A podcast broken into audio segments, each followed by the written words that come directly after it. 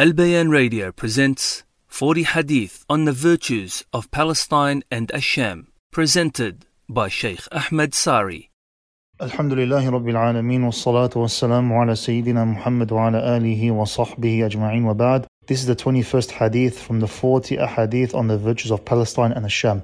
In this hadith we take that the stronghold of Islam will be in Asham. عن عبد الله بن عمرو بن العاص رضي الله عنهما قال قال رسول الله صلى الله عليه وسلم إني رأيت عمود الكتاب انتزع من تحت وسادتي فنظرت فإذا هو نور ساطع عمد به إلى الشام. ألا إن الإيمان إذا وقعت الفتن بالشام الحديث. عبد الله the son of Amr ibn al-As رضي الله عنهما narrates the Prophet الله عليه وسلم said Whilst I was dreaming, I saw in my dream a book was taken harshly from under my pillow. And it was light. So I followed the light, and suddenly I saw the light had reached Asham and it glowed strongly until it had brightened up the Sham region. Verily, if trials and tribulation become widespread, Islam and belief will be found in Asham, the Hadith. This hadith has many great benefits. Abdullah, the son of Amr ibn al-As, great companion, and we'll take the biography of his father later throughout the book. Here, when the Prophet ﷺ said Umud al-Kitab, meaning the backbone or the core,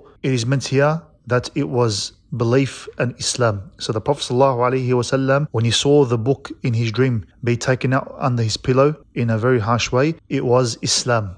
The Prophet ﷺ explained that book that was stripped away from under his pillow, that was Islam. And when that book was taken from his pillow, and the Prophet ﷺ began to follow this book being taken away from his pillow with his eyes, and he was lightened. And he followed the light with his vision until he had seen the light, it started to beam and became strong, and he covered the whole sky. And the source of this light was in Asham. And the meaning of this hadith, the scholar said, that yes, Islam began in Mecca and Medina. However, the stronghold and its strong point in a time of calamities when the world falls into oppression and falls into the following of corruption and following of desires and temptations, you will find the people of Asham, they will be the flag bearers and they will be steadfast upon Islam. And that is why the Prophet ﷺ, when he spoke about future events, he praised Asham and he advised his companions to seek refuge and to seek residency in Asham. As the Prophet ﷺ said, عليك بالشام فإنها خيرة الله من أرضه